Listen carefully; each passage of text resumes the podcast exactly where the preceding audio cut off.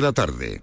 De lunes a viernes a las 4 de la tarde tienes una cita con el flamenco. Los conciertos y festivales, los recitales, los homenajes, las citas imprescindibles de este arte genuino de nuestra tierra. La mejor selección de nuestra fonoteca. Portal Flamenco. De lunes a viernes desde las 4 de la tarde con Manuel Curao. Radio Andalucía Información. Descárgate nuestra aplicación y sigue la actualidad del día. Radio Andalucía Información. Andalucía es cultura. Con Antonio Catoni. Radio Andalucía Información. Buenas tardes. Siete películas optan al premio Ocaña que se entregará en el marco del Festival de Cine Europeo de Sevilla que arranca el viernes. Uno hace las cosas de pequeño, después va y viene. Entonces yo me lo paso muy bien haciendo, eh, o sea, habiendo hecho esta exposición habiendo hecho las vírgenes de mi pueblo, porque en mi pueblo hay la pastora y la asunción. Ahí estaba José Pérez Ocaña, artista plástico, actor, performer, la pasionaria de las mariquitas de las Ramblas de Barcelona, en una entrevista con Terence Carlos López, buenas tardes, háblanos del premio Ocaña. Hola, buenas tardes. Pues eh, hoy se ha presentado, son siete títulos que optan a este premio Caña 2022, entre los que se encuentra Close de Lucas Don, producción belga que competirá en los Oscar, un premio que formará parte del palmarés oficial a partir del año que viene con una dotación propia, una dotación económica propia. Se ha presentado en el marco de la programación LGTBIQ del Festival de Sevilla. Por otra parte, les contamos que Rodrigo Cortés regresa a las librerías con Verbolario, ese diccionario satírico, humorístico y poético con más de 2.000 definiciones que le ha supuesto siete años de trabajo, así que lo vamos a escuchar también en los próximos minutos.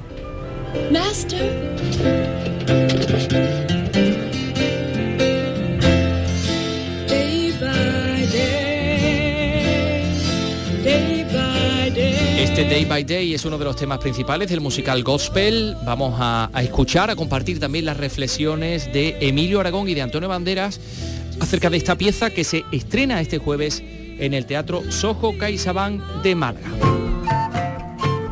18 municipios cordobeses, en su mayoría muy pequeños, muy poco poblados, van a recibir este martes el primer Festival de Circo y Artes de Calle Volantino que impulsa la Diputación de Córdoba.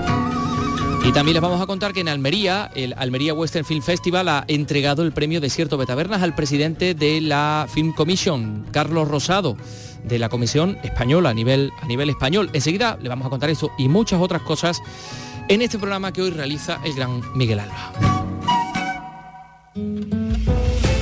Andalucía es cultura. Con Antonio Catoni.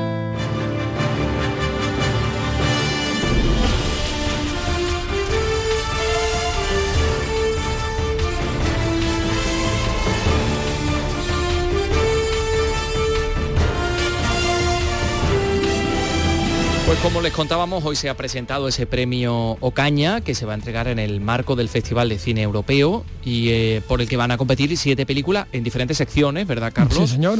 Por un premio que cumple este año su novena edición. Su novena edición, que es parte de la programación de temática LGTBI que, como dices, pues está presente en todo el Festival de Cine Europeo. Son siete títulos con temáticas, bueno, y géneros diversos, ¿vale?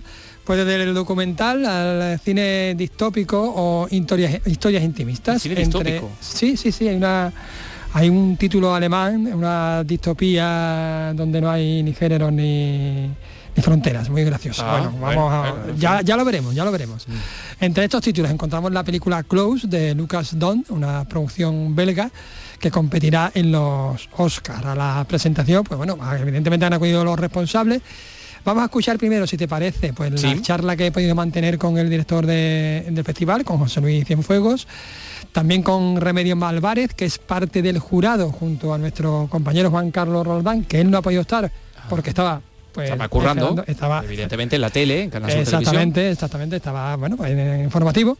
Y también con el director de Andales Gay, con este otro festival, Andrés Vega, que también es parte del, jurado y también ha presentado una, una nueva publicación. Primero nos va, vamos a hablar con, ellos y vamos a escucharlo si quieren.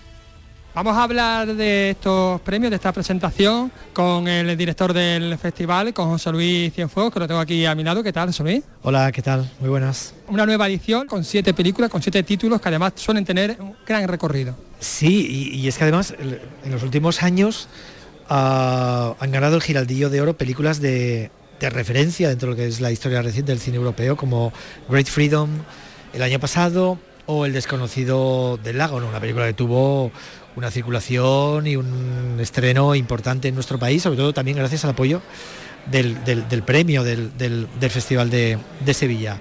Ah, lo que presentamos este año, pues bueno, son varias películas muy diferentes en lo que son la eh, tanto la temática como el temático como a nivel eh, formal y eh, películas como por ejemplo pues quizá la más conocida puede ser Close la película de, Lucas Dont que que, participa en la sección oficial, está nominado a los premios del cine europeo, es la película que envía Bélgica para los Oscar y ahí, ahí, ahí seguro que, que estará, eh, o películas radicales, divertidísimas, como eh, de, noche todos los gatos son, son pardos, Skin Deep, una película alemana, una distopía absolutamente divertida, en la donde las identidades sexuales eh, y las fronteras se, difuminan.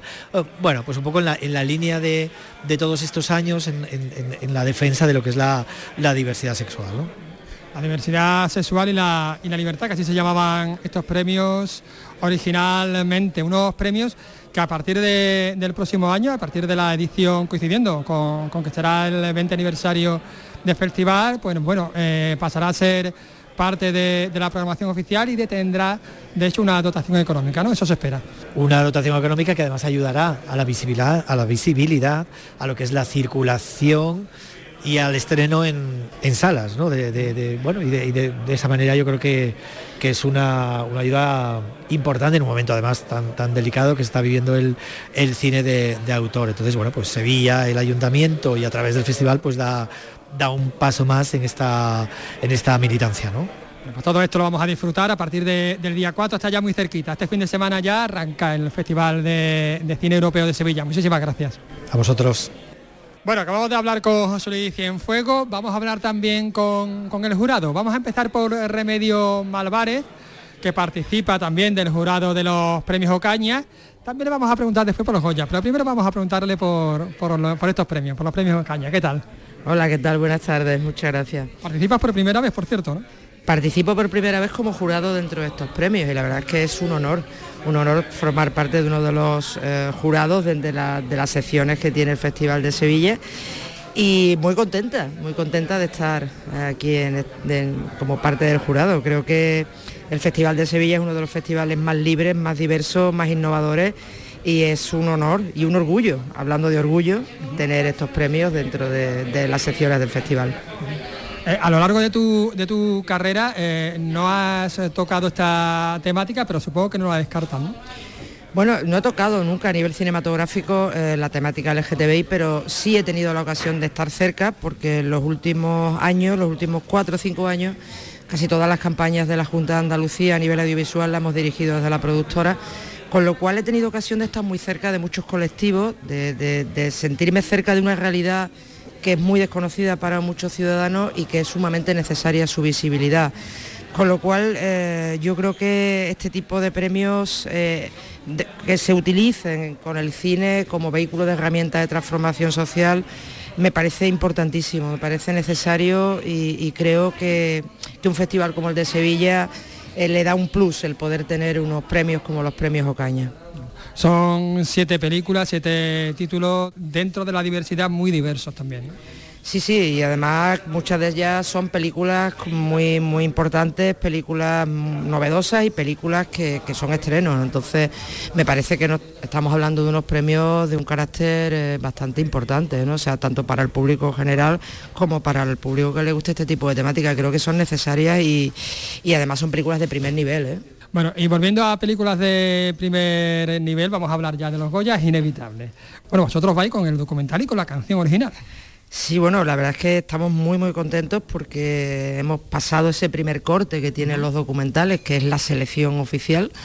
Eh, de 70 y tantas obras se han elegido a 15 y en esas 15 pues, pues está Pico Reja, ¿no? Entonces eh, un honor, una alegría enorme, mm, creo que es una alegría para todo el cine andaluz, ¿no? el que haya títulos andaluces optando ya a candidaturas. Es difícil, pero bueno, quien dijo miedo, ¿no? Y vamos a intentarlo y también vamos a intentar meter la canción original que interpreta Rocío Márquez, que también va a ser candidata a Mejor Canción Original. Muchísimas gracias. A vosotros, un placer. Continuamos hablando con Javier Paisano, coordinador de, de este jurado. Eh, es importante también la proyección que se da a, esta temática, a este tipo de cine, desde un festival como este, ¿no? Bueno, este festival es importantísimo, responde a una temática que es el cine europeo, que prácticamente, eh, bueno, es donde estamos, estamos en Europa. Entonces, si casi todos los festivales grandes ya tienen un premio a la diversidad. Eh, a veces yo digo que vivimos un poquito, los que nos dedicamos a esto, en una burbuja, porque estamos como todo muy bien. Sin embargo, piensa que si nos vamos a países como Rusia, países como los países árabes, o sea, hay mm, una barbaridad de, países todavía que prohíben, que, mm, castigan que puedas manifestar tu, tu amor hacia una persona de tu mismo sexo, ¿no? Entonces, mm, no es que sea importante, es que es importantísimo. Es que eh, necesitamos referentes. Cuando tú eres joven, quieres ir a una película y, ver en esa película a alguien que piense como tú. Estas películas son muy necesarias. Son muy necesarias, estamos de acuerdo con eso. Muchísimas gracias, Javier Paisano, coordinador del jurado y también responsable del FOC, del Festival Cultura con Orgullo. Muchísimas gracias a vosotros. En ese mismo ámbito también se ha presentado una nueva revista que se llama Código Queer como parte del festival. Andrés Vega, impulsor, contaba así el nacimiento de esta nueva publicación. Nuestra revista eh, surgió un poco por, petición de, las socias y de los espectadores de nuestro festival. Yo vengo de, un festival que se llama Andales Gay, que es un festival de cine LGTBI eh, que hacemos aquí en, marzo y de la Fundación Triángulo y nuestros socios y nuestros espectadores siempre nos habían pedido un poquito de, información ¿no? alrededor del premio Caña y de la programación LGTB para condensarla, porque a veces cuando, cuando nosotros le enviamos la lista o tal, pues a veces no tenían mucho tiempo ya o se querían organizar con, más tiempo y siempre nos habían pedido pues un pequeño folleto o algún tipo de, cosa que le enviásemos. Eh, empezamos a enviarle algún correo, y, pero mm, nos seguían demandando cosas en cosas físicas y en papel.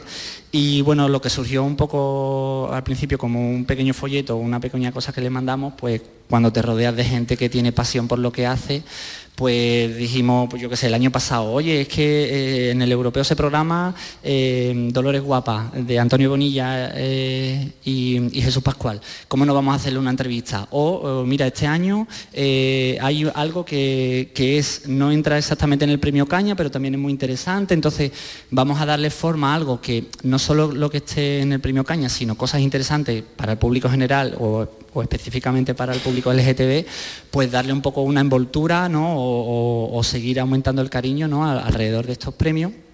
Y bueno, este año pues simplemente mm, lo que empezó siendo también un folleto, pues tiene 54 páginas, porque al final empezamos a hacer entrevistas, artículos de, cine a lo mejor que no están conocidos, y al final pues bueno, se te va de las manos cuando trabajas con gente que tiene tanta pasión.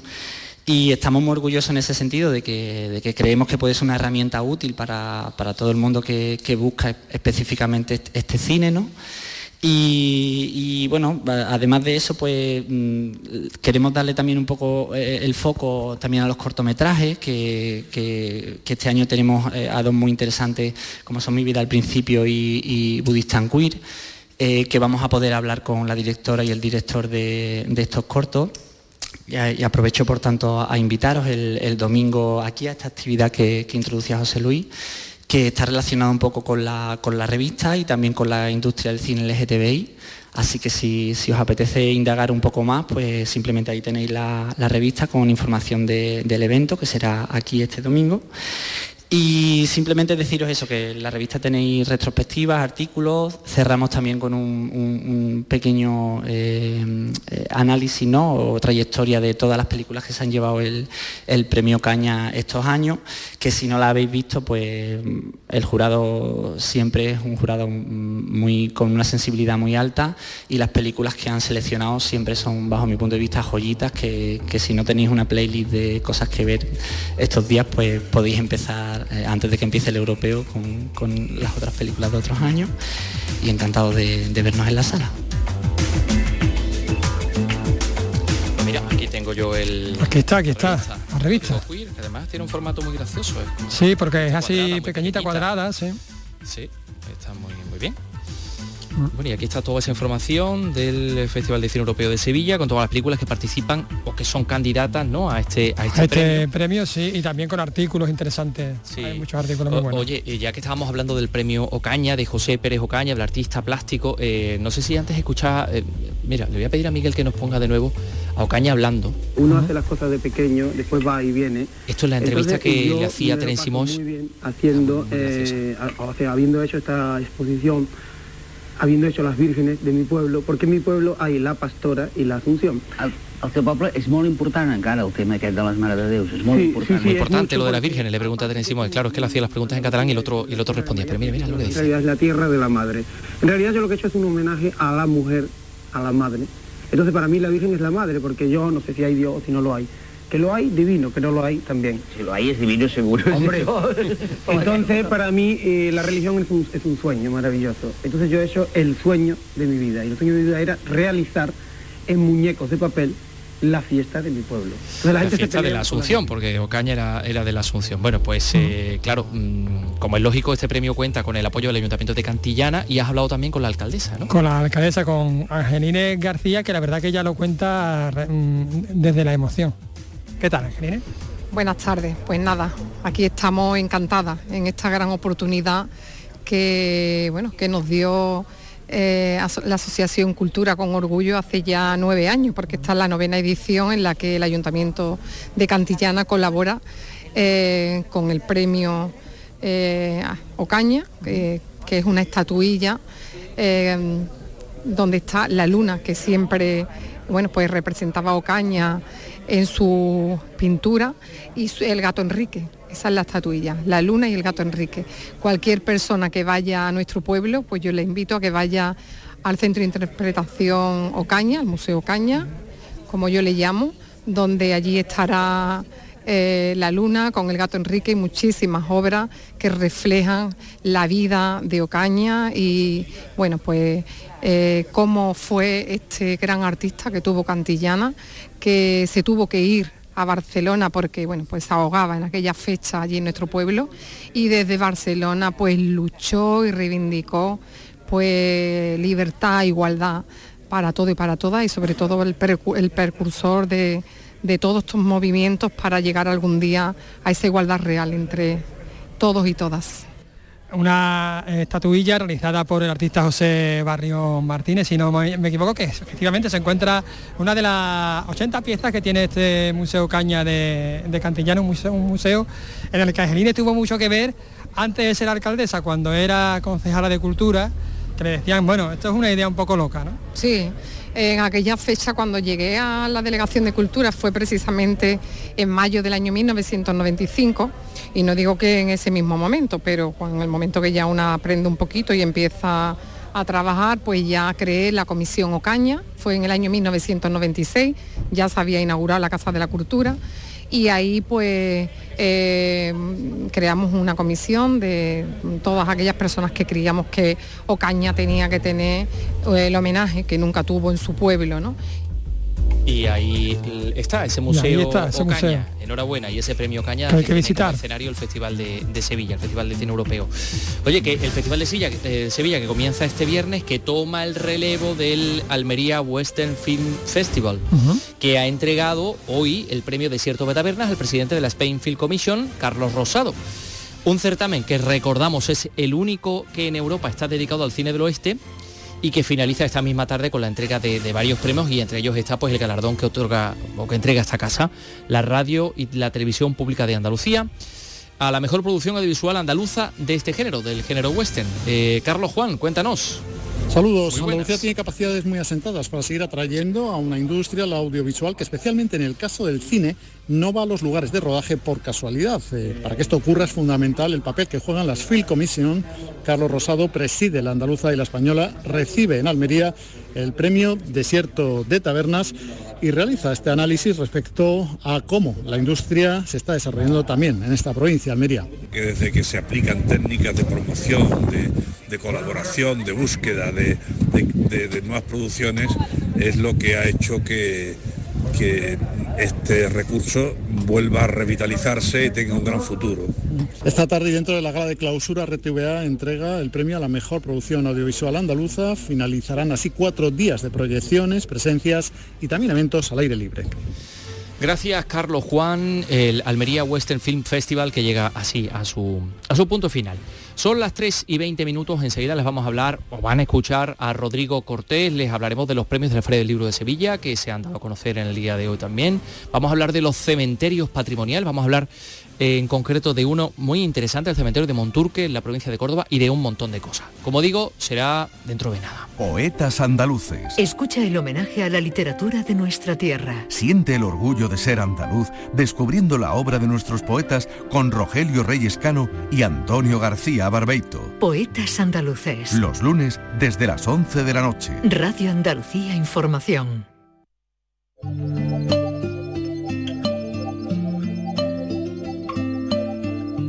Andalucía es cultura con Antonio Catoni. Pues vamos a hablar en primer lugar de la eh, Feria del Libro de Sevilla, de los premios de la Feria del Libro de Sevilla, que ya tiene nombre. El editor y poeta Abelardo Linares se ha llevado el premio a la trayectoria. La catedrática de lengua española Lola Pons, el de figura del año, y la asociación Entre Amigos del Polígono Sur, el del fomento de la lectura ya han recibido, ya han recogido estos galardones que concede cada año la Asociación Feria del Libro de Sevilla, en una ceremonia que además ha estado presidida por el, por el alcalde de Sevilla. Em, el premio a la figura del año, Lola Pons, ha extendido ese reconocimiento a todos los sevillanos ilustres que han puesto la ciencia en libros y a todos los lectores. Y ha dicho Lola Pons, celebro particularmente los libros científicos de esta feria y a sus autores, pero también a los autores literarios. Centramos su intervención con un Viva la huella libresca de la ciencia, Viva la Feria del Libro de Sevilla. Premio a la trayectoria, Abelardo Linares, recibido de manos de la prevista María Iglesias, que ha realizado un breve recorrido por la tradición de los impresores de, de Sevilla, recordando la figura del primer bibliófilo, por supuesto, Hernando Colón una ciudad como Sevilla debe seguir teniendo tono editorial. Ha deseado el editor de Renacimiento proponiendo que leer, eh, o ha dicho que leer le ha hecho una persona distinta. Es como si me dieran un premio por hacer lo que siempre he querido. Eh, lo que ha dicho Abelardo Linares.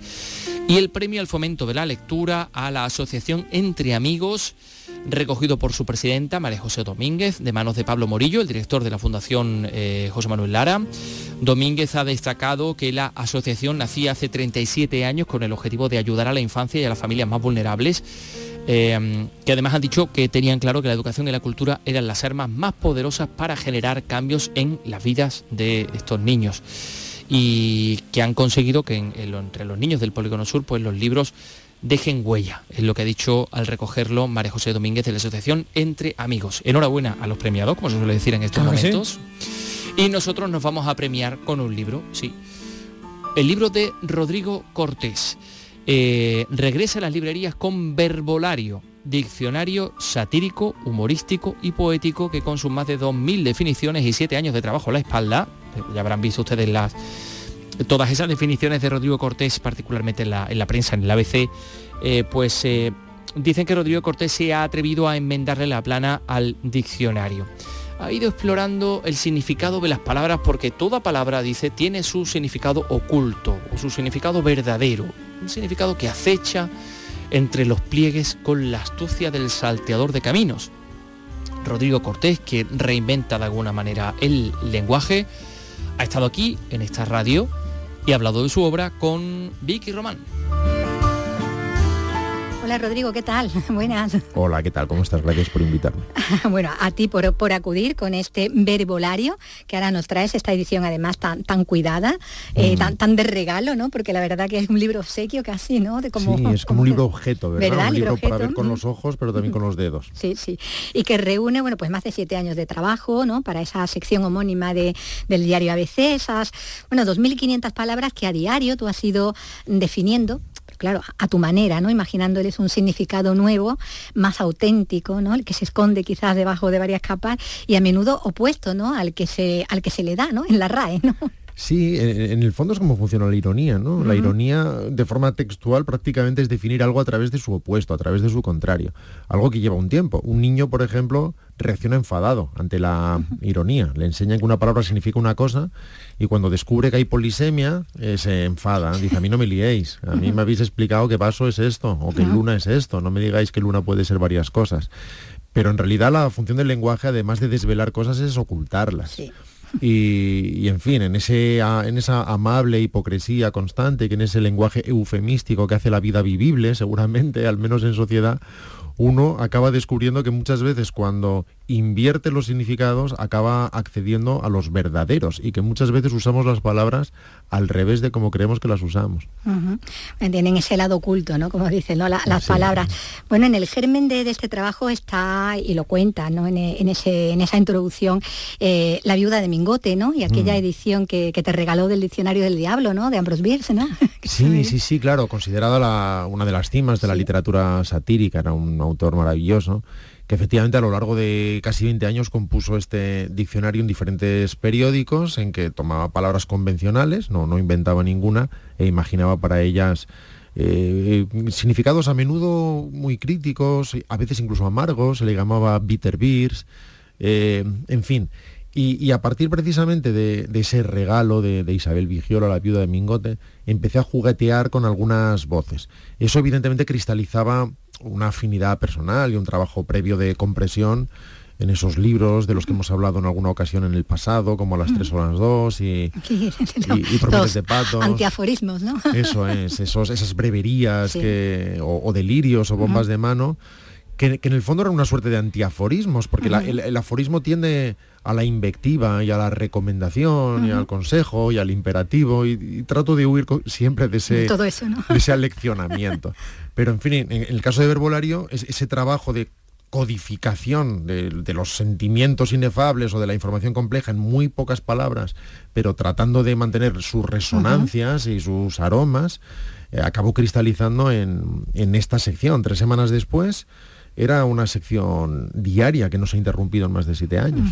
Bueno, solo faltó que, tu amigo, él también el escritor Juan Gómez Jurado, eh, te diera el empujón, ¿no? Para que te animara, Lo que hizo fue robarme el juguete, robármelo amablemente y mandárselo con, mi permiso casi y mandárselo al director de del diario, que fue quien lo convirtió inmediatamente en sección. A mí seguramente no se me habría ocurrido dar tal paso, así que tendré que agradecérselo. Siempre, ¿no?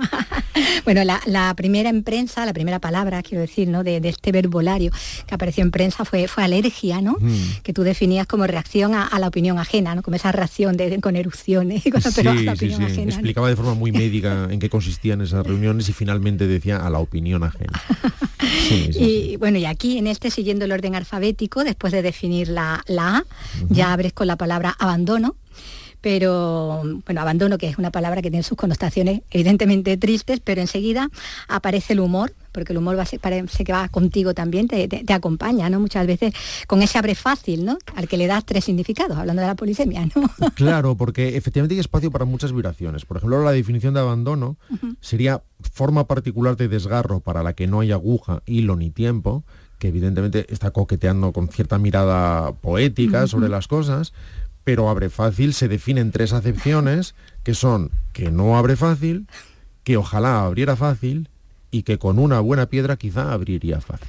yo me quedo con esa, con, la, última, creo que es la que más se le acerca al final. sí, el juego que propone Verbolario, curiosamente, parte del conocimiento previo del lector, pero cuando le propone o le ofrece la definición alternativa, el lector tiende a decir, claro, oh, es verdad. esto es lo que yo esto es lo que yo pienso que significa. No, bueno, decía antes lo del humor, ¿no? Porque aunque en tus películas eh, quizás no sea lo, habitual, ¿no? Vaya la angustia que pasamos con, con, Enterrado, sí que lo es en tus libros, ¿no? Decíamos desde esos antiaforismos que eran de a las tres, son las dos, o ese humor surrealista de, tu última novela, de los años extraordinarios, mm. con ese aire un tanto que recordaba Amanece que no es poco, ¿no? Donde ahí te puede aparecer el mar en Salamanca, pero casi por decreto, ¿no? Porque se solicita. Se le solicita al diputado, y te lo dan.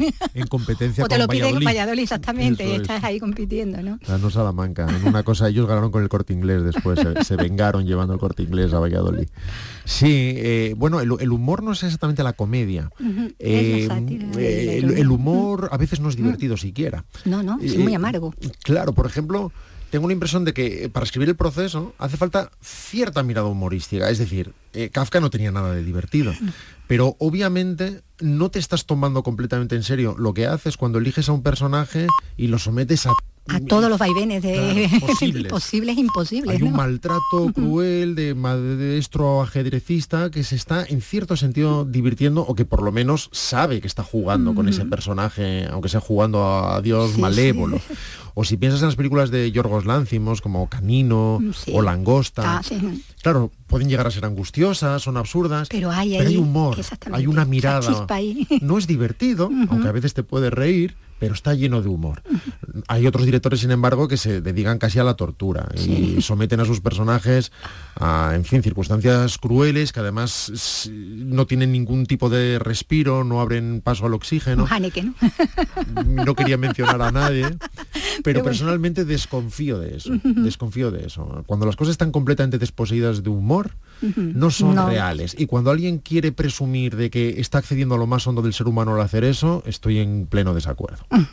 Bueno, pues volviendo al verbolario, porque aquí nos podemos hablar de cine, nos vamos del libro que, traemos. Eh, la idea es que el lector, bueno, pues lea siguiendo el orden alfabético, obviamente, ¿no? Como, como un diccionario, pero también puede hacerlo como, como tú dices, como le dé la gana, ¿no? Bueno, y de hecho es lo que va a hacer, va a hacer lo que le dé la gana, no tengo control sobre eso. Lo que sí que sucede es que, claro, en, un diccionario eh, tradicional o u ortodoxo, como el María Molinero, el de la Real Academia, el objeto no es leerlo, no es recorrerlo, es un libro de consulta. Y de vez en cuando uno se asoma ahí buscando se asoma para ver algo. Pero claro, la fundamentación de verbolario es más literaria. Y por lo tanto, alguien que no quiera perderse ninguna definición, antes o después se va a ir a la A y lo va a recorrer de forma exhaustiva. Así que tienes que contemplar esa lectura. Eh, así que no solamente se ha producido una recensión de, los, eh, de las secciones publicadas en el periódico, sino que después dado que el alfabeto se encarga de organizarlo por ti, tú no lo puedes hacer, y se van a producir recurrencias estructurales eh, inadvertidas, repeticiones colindantes de palabras, etcétera, tienes que retrabajar todo el texto para que fluya de forma casi musical, para que esa lectura sea posible, para que de su lectura exhaustiva se vaya deduciendo una especie de melodía y de ritmo interno que permite que eso no sea una letanía o una lista de la compra. De eso se trata. Así que está todo muy recompuesto. De hecho, una lectora muy sagaz lo definió, y, se lo robaré como definición, definió el libro como una caja de música. Y eso es lo que tienes que contemplar. No puede ser simplemente un montón de sí, Darle un toque, que no sea zapeando, ¿no? que decías también que la ruta del borracho gana siempre. Claro, inicialmente alguien va a picotear, que es lo que haría yo. Cualquier persona sensata empieza picoteando, aunque solo sea para decidir si quiere comprar el libro o no. claro. Pero después, más de uno va, a, la música, escuchar la, sinfonía. Que siga la melodía. bueno, el verbolario no, no propone un solo significado, como decíamos, alternativo a las palabras, porque, bueno, para muchas de ellas tiene varios y además, bueno, muchas están también ilustradas, ¿no? Aquí hay ilustraciones que también... Sí, es parte de la belleza del libro, desde las capitulares que tienen esos grabados decimonónicos para definirlas, que son una... La verdad es que el trabajo de diseño es una preciosidad, dos tintas. Hasta, hasta, esas ilustraciones que tan profusamente nutren el libro, a modo de grabados decimonónicos puestos al día. Son como aguafuertes. Siguiendo ese mismo estilo, claro. Efectivamente, porque todo te lleva a ese herbario antiguo. Sí. Y, por eso en tu mano te recuerda que es un diccionario escolar, con pasta dura, ese formato pequeño. Pequeñito, claro, manejable, el claro. de tela o el cordoncito, este que ni sé cómo se llama, el marcapáginas, eso es. Y también, por lo tanto, eh, esas, esas imágenes que te llevan al pasado con ese sabor retro, pero a la vez aterrizado de una forma muy contemporánea. Bueno, eh, vamos a ir a otras, a otras de las palabras que aparecen en el, verbolario para ir, eh, bueno, sortando algunos, algunos ejemplos. Ese de equidistante, que me ha gustado mucho. Equidistante, sí, sí. 76. Vendría a ser algo así como que se sitúa entre dos extremos lo más cerca posible de uno de ellos. Sí, por mucho que se diga lo contrario. Sobre todo cuando se presume de lo contrario. Soy muy equidistante, sí. Generalmente cuando alguien es equidistante no dice ni mu. Ni mu, estás en un lado, pero muy definido. presume ya puedes empezar a sospechar, sí. Bueno, coronel, ¿no? Hay ese general en prácticas, que es coronel, que ahí está ese grabado decimonónico con la L de prácticas, ¿no? De, las autoescuelas. o cocinero, Ah, el cocinero es estrella del rock que sabe hacer mayonesa. Sí, ese te lo sabes de memoria. Sí, tener que Sé varios de memoria, pero claro, porque los hay muy, digamos, ramonianos, muy cercanos a la greguería, como cuando se define, por ejemplo, hielo como agua en estado de estupefacción, o cuando se define semáforo como franquicia de las madres en las calles. Todo eso nos lleva mucho al mm. mundo de, Gómez de la Serna. Y otros que reflexionan sobre casi el propio lenguaje, que al fin y al cabo es la, materia prima de la que se constituye el libro, como neologismo que se define como palabra que sale crujiente del horno, pero que no hay quien se coma frío. pues se atraganta, ¿no? La más de las veces. Terraplanista, ¿no? Encefalograma planista, ¿no? sí, a veces sí que esos pequeños juegos, como cuando se define, por ejemplo, perito, como desilusionista. o tertulia como forma de conversación para la que la sordera constituye toda una ventaja, ¿no? Es así, sucede a menudo. También hay definiciones después para tertuliano, hay, hay para todos. Claro, al final esa, esa mirada a veces se confunde con, la crítica como, si tú subieras a un taburete y empezaras a señalar los defectos del mundo. No, todo parte del autoanálisis, todo parte de la autoobservación. Y eso es lo que te permite jugar. Precisamente porque publico en un periódico, me permito hacer todas las referencias posibles al periodismo. Y trato de que sean también lo menos halagüeñas posibles. Sí, que también haya aquí su, cañita. Esto no tiene gracia, ¿no? Claro, claro. Por ejemplo, creo que la definición de periodismo, creo que seré textual, es arte de contar lo que ha pasado como si hubiera pasado para que parezca que ha pasado. bueno, si no te vale la noticia, te la inventas. bueno, no voy a decir más. No, vamos a explicar el chiste. Bueno, bueno, Hearst tenía también. podía, dar lección también. Bueno, ¿cuál es tu favorita? Si tienes una. No creo tener una favorita, pero cuando O alguna que tú digas, es que está cuando, es que aquí estuve, bueno, estuve totalmente iluminado. Por alguna razón he definido muchas veces democracia. Y supongo que porque estos años ha habido tantas elecciones. Te da lugar a tener que... que, uno, que a uno le dado para reflexionar sin querer reflexionar. Y curiosamente, una vez hecha la recensión, me he encontrado que tenía cinco definiciones, nada menos. Probablemente la que más me guste sea la cuarta, pero, pero vamos a definir las cinco. Serían gobierno de la opinión, tiranía del desinformado, forma de gobierno en que el poder político es elegido por la audiencia, la cuarta sería apoteosis del descarte y por fin envidia igualitaria.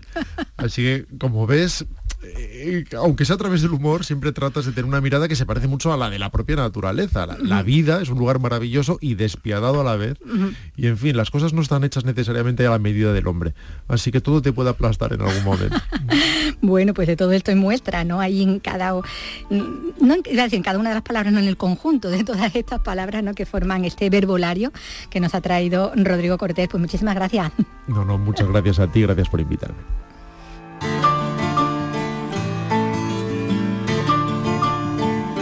Magnífico. Eh, algunas de esas definiciones que podemos encontrar en el verbolario de Rodrigo Cortés como semáforo, franquicia de las madres en las calles o, eso de la tertulia que hemos escuchado, forma de conversación para la que la sordera constituye una auténtica ventaja. Son las 3 y 38. Andalucía es cultura con Antonio Catoni.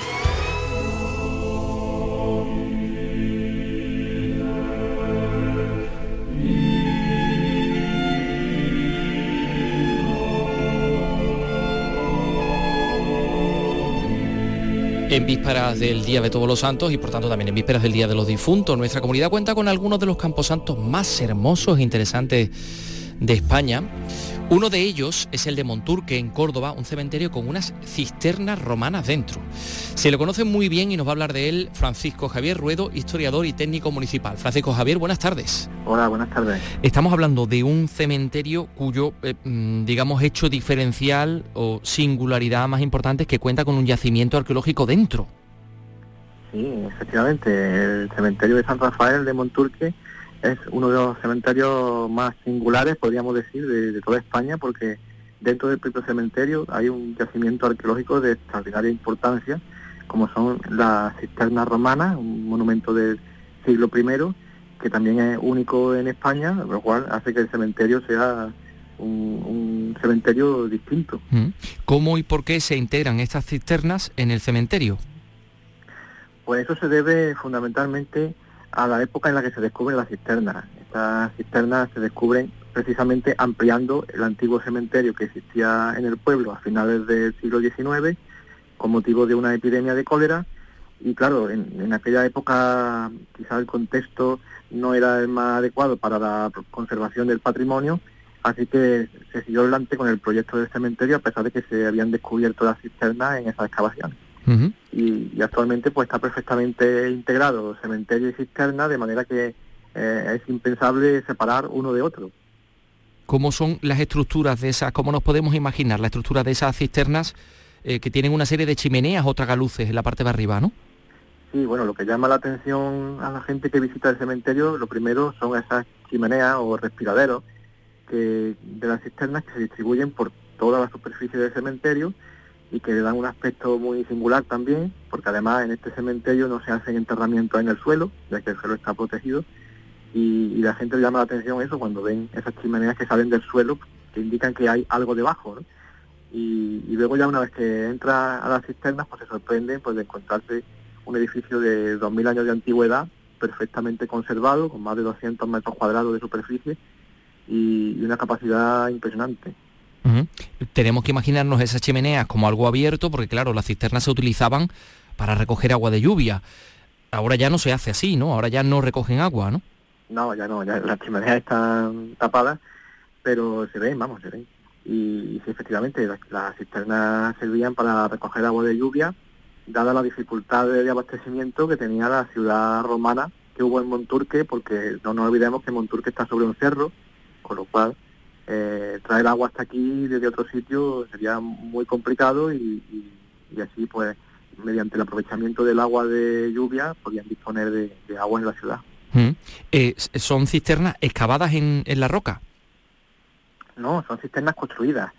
A pesar de ser un edificio subterráneo, pues está construido desde abajo hacia arriba. Está construido con hormigón, con opus camentitium, que es el hormigón romano, y impermeabilizadas con una especie de cemento impermeable, eh, opus minum, y, están construidas eh, de abajo hacia arriba, aunque hay gente que piensa que están excavadas, pero cuando ya se ven, pues se ve que están perfectamente construidas a pesar de ser subterráneos que están 7 metros bajo la superficie. 7 metros que, no es, que no es poco. Y hablamos de una serie de naves eh, que además mm, me da la impresión de que tienen una buena acústica, ¿no? Sí, muy buena. son una serie de galerías, en total son tres naves divididas cada una de ellas en cuatro salas, en total son 12 salas, 12 cisternas, y, como están todas abovedadas y conservan sus bóvedas perfectamente, pues tiene una acústica ideal. De hecho, dentro de las cisternas se han hecho en algunas ocasiones conciertos y otro tipo de actividades eh, aprovechando esa acústica. Eh, a raíz o en base a las dimensiones de esas cisternas, ¿es posible imaginar el número de habitantes que tuvo Monturque en la época en la que fueron hechas? Pues eso resulta bastante complicado, porque mm, para empezar no sabemos todavía qué nombre antiguo mm, tenía Monturque en la época romana, ya que el nombre actual es un nombre medieval. Y, la capacidad de la cisterna es verdad que es muy grande, pero también hay que pensar que eran muchas las dificultades de abastecimiento de, la ciudad y eso le llevó quizás a hacer una cisterna de ese tamaño. Mm, en cuanto al número de habitantes que pudo tener en época romana, pues quizás es igual al que tiene ahora o parecido. Tengan en cuenta que eh, la población mundial ha, crecido mucho en 20 siglos y una ciudad que tuviera 1.500 o 2.000 habitantes en época romana era una gran ciudad. Mm.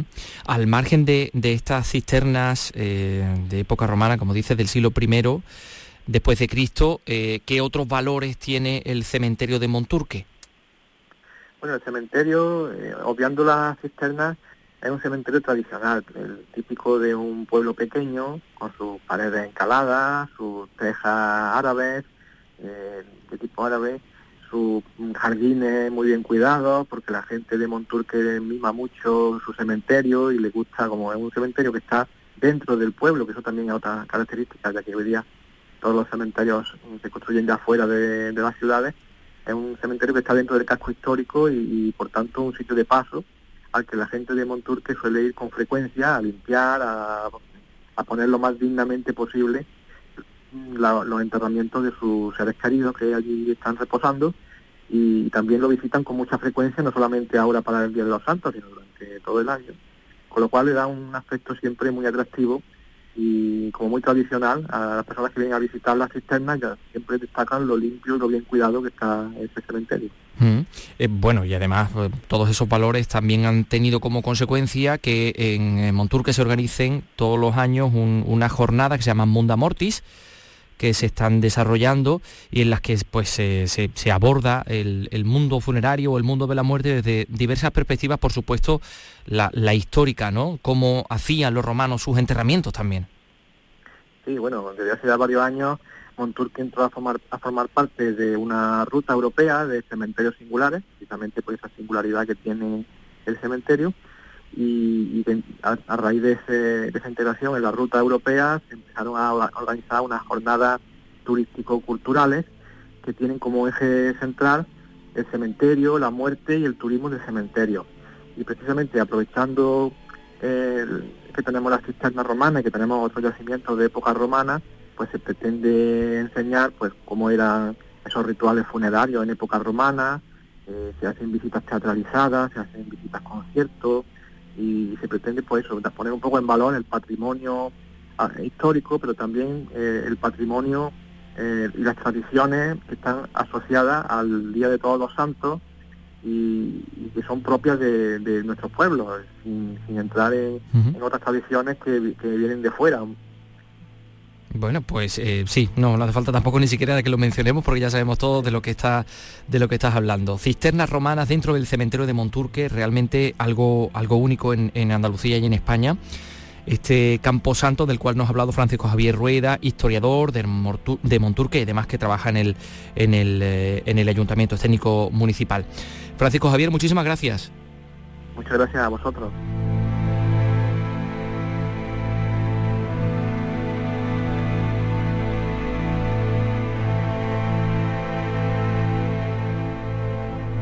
Hay muchos cementerios, bueno, desde el punto de vista eh, patrimonial, muy interesantes en Andalucía, ¿no? Por ejemplo, eh, hay 10 cementerios en el catálogo general del patrimonio histórico andaluz. Algunos, por cierto, que es curioso, llevan el nombre de San José, patrón de la buena muerte, como el de San José Santa Vela de Almería o el de San José de Granada, que está en el mismo recinto de la Alhambra. En Málaga tenemos el de los ingleses, el primer cementerio no católico de España, donde descansan Jorge Guillén, eh, Jorge Guillén o Gerald Brennan, Em, en, Sevilla, el cementerio de San Fernando, con algunas tumbas monumentales como la de Joselito el Gallo, de Benyure, pero hay algunos pequeñitos y, eh, realmente interesantes como son el de Villaluenga del Rosario, en la provincia de Cádiz, en la Sierra de Cádiz, en una histórica iglesia en ruinas que domina el, el territorio en el de Casa Bermeja, por supuesto, en la provincia de Málaga, con una tipología de nichos con forma de casa. Y eso suscitó la leyenda de que los muertos eran enterrados allí de pie, ¿no? Algo ya que se ha comprobado evidentemente que es falso, ¿no? Son, eh, pues eso, nichos en forma de casa, tienen como unas pequeñitas fachadas que terminan en una espadaña coronada por una cruz de forja. Y por eso Antonio Gala en un artículo que publicaba en 1982 lo definía como mitrado y bizantino en ese artículo en el que confesaba que le gustaría recibir sepultura en él y por eso el ayuntamiento de Casa Bermeja le cedió una parcela para que se hiciera allí una, una tumba. Y eh, también, por ejemplo, podemos hablar del cementerio de, de, Benamaurel, el antiguo cementerio, que es un cementerio absolutamente abandonado desde los años 50 del pasado siglo. De hecho, se ha desaparecido toda memoria de la identidad de los que están enterrados allí. Y la Diputación de Granada quiere convertirlo en centro de cultura funeraria y centro de interpretación del trogloditismo, porque hay algunas tumbas que están excavadas en la roca, es decir, son cuevas, tumbas cuevas. En fin, tantas cosas que tenemos en Andalucía, permítanos que destaquemos también dos cementerios interesantes desde el punto de vista poético. El cementerio parroquial de Moguer, la antigua cerca con el panteón de Zenobia y Juan Ramón, y ya saben ustedes o imaginen un lugar para volver a encontrarnos con esos versos y yo me iré y se quedarán los pájaros cantando y se quedará mi huerto con su verde árbol, árbol y su pozo blanco, los versos del, premio Nobel.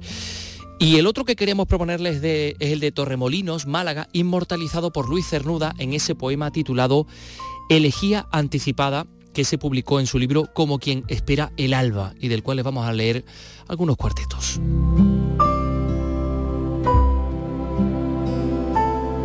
Por la costa del sur, sobre una roca alta junto a la mar, el cementerio aquel descansa en codiciable olvido y el agua arrulla el sueño del pasado. Desde el dintel cerrado entre los muros, huerto parecería si no fuese por las losas posadas en la hierba como un poco de nieve que no oprime. Y no es el silencio solamente la quietud del lugar quien así lleva tu memoria hacia allá, mas la conciencia de que tu vida allí tuvo su cima. No fue breve esa dicha. ¿Quién pretende que la dicha se mida por el tiempo? Libres vosotros del espacio humano, del tiempo quebrantasteis las presiones. El recuerdo por eso vuelve hoy al cementerio aquel, al mar, la roca en la costa del sur. El hombre quiere caer donde el amor fue suyo un día.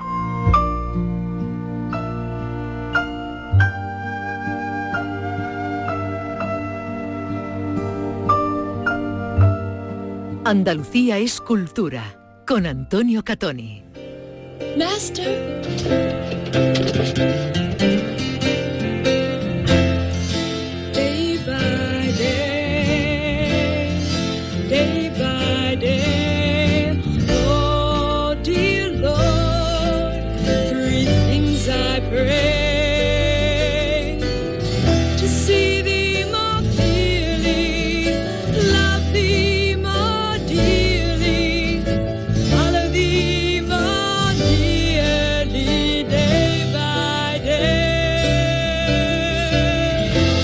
Tema Day by Day pertenece al eh, musical Gospel va a ser el nuevo musical del Teatro Antonio Banderas, del Teatro Sojo CaixaBank de Málaga. En esta ocasión Banderas se ha unido a Emilio Aragón para estrenar este próximo jueves. Eh, bueno, estamos hablando de una obra concebida y dirigida originalmente por John Michael Tebelac, los años 70. Esta película de hecho es del año 73. La música y las letras de Stephen Schwartz.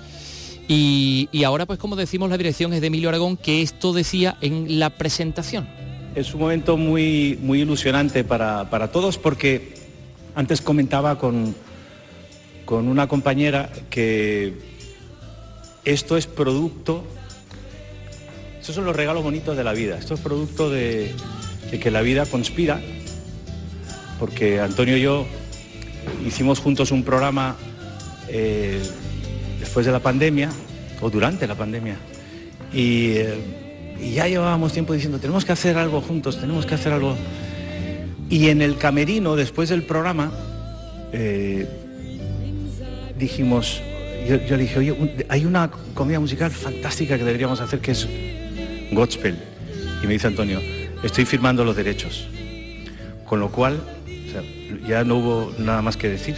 Fue dicho y hecho. Nos liamos la manta a la cabeza y el resultado es pues esto que, vais a ver aquí a partir del, 3 de, noviembre, que es que, y ya me callo, que para mí ha sido una experiencia única, porque si algo tiene esta profesión de maravilloso, es que aunque yo esté a punto de cumplir 64, no dejas de aprender nunca.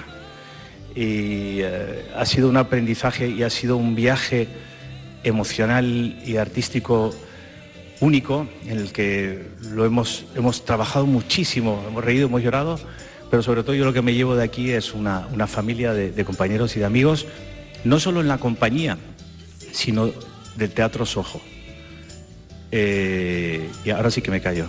lo, que está haciendo Antonio en esta ciudad y en todo el país es único y es digno de, del aplauso de, todos, tanto del público como de la profesión, porque es que esto no tiene absolutamente nada que envidiar a ningún otro teatro ni de Broadway ni del West End. Pues fíjense, nos hacían una, una, demostración a los periodistas que, pudieron ir, a, a, nuestro compañero Eduardo Ramos que estuvo allí, y así va a sonar, así suena el musical.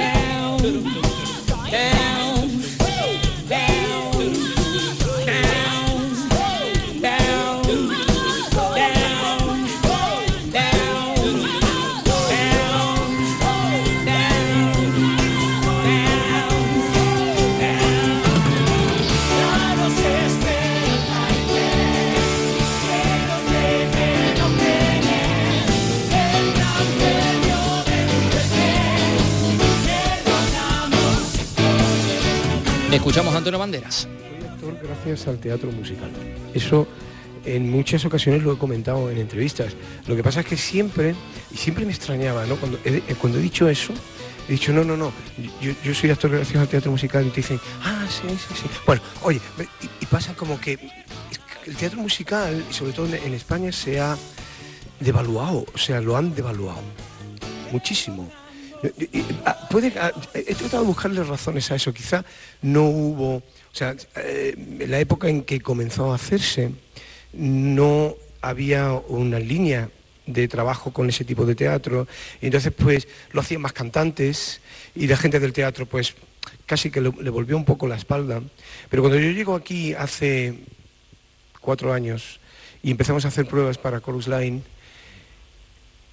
Hicimos pruebas a 1.800 personas, 1.800 chicos jóvenes, la mayoría de ellos, y me di cuenta del talento que había y del subidón que había pegado eh, ese tipo de teatro a nivel humano, digo. Se podían haber hecho cinco o seis compañías de Chorus Line, ¿no? Creo que nos trajimos la mejor, ¿eh? pero eh, fue extraordinario la sorpresa de ver el material humano con que contaba España para esto, ¿no? Yo vi gospel en el año 74, 75, creo. Yo tenía 14 o 15 años. Aquí en el Teatro Cervantes. Me acuerdo del nombre del, actor que interpretaba a Jesucristo, que lo hacía Nicolás Romero. Poquito, porque hacía un personaje en televisión que se llamaba Poquito, Poquito y Mucho. Había dos personajes.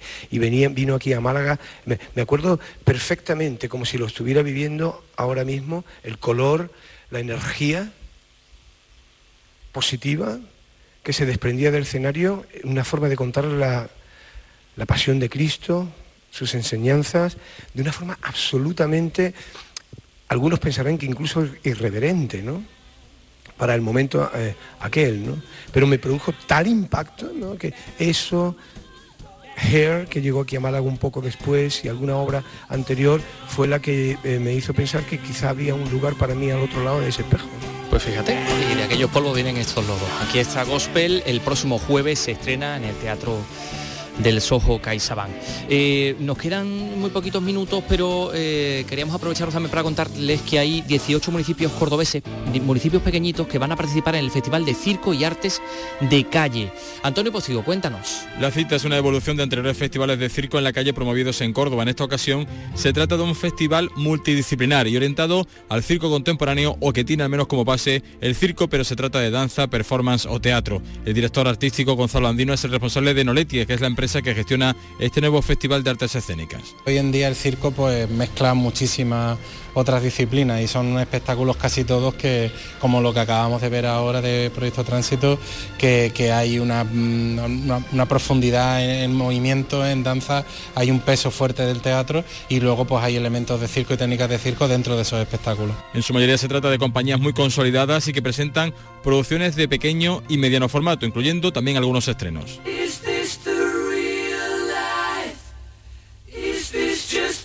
Caught in a landslide, no escape from reality. Open your eyes, look up to the skies. Hace muy poquito escuchábamos a Antonio Banderas hablar de, de esos eh, mediados de los 70 cuando llegaban pues cosas como como Hair, como como eh, como gospel o como esta canción que se publicaba tal día como hoy, en 1975, el grupo británico Queen publicaba Bohemian Rhapsody para su álbum A Night at the Opera.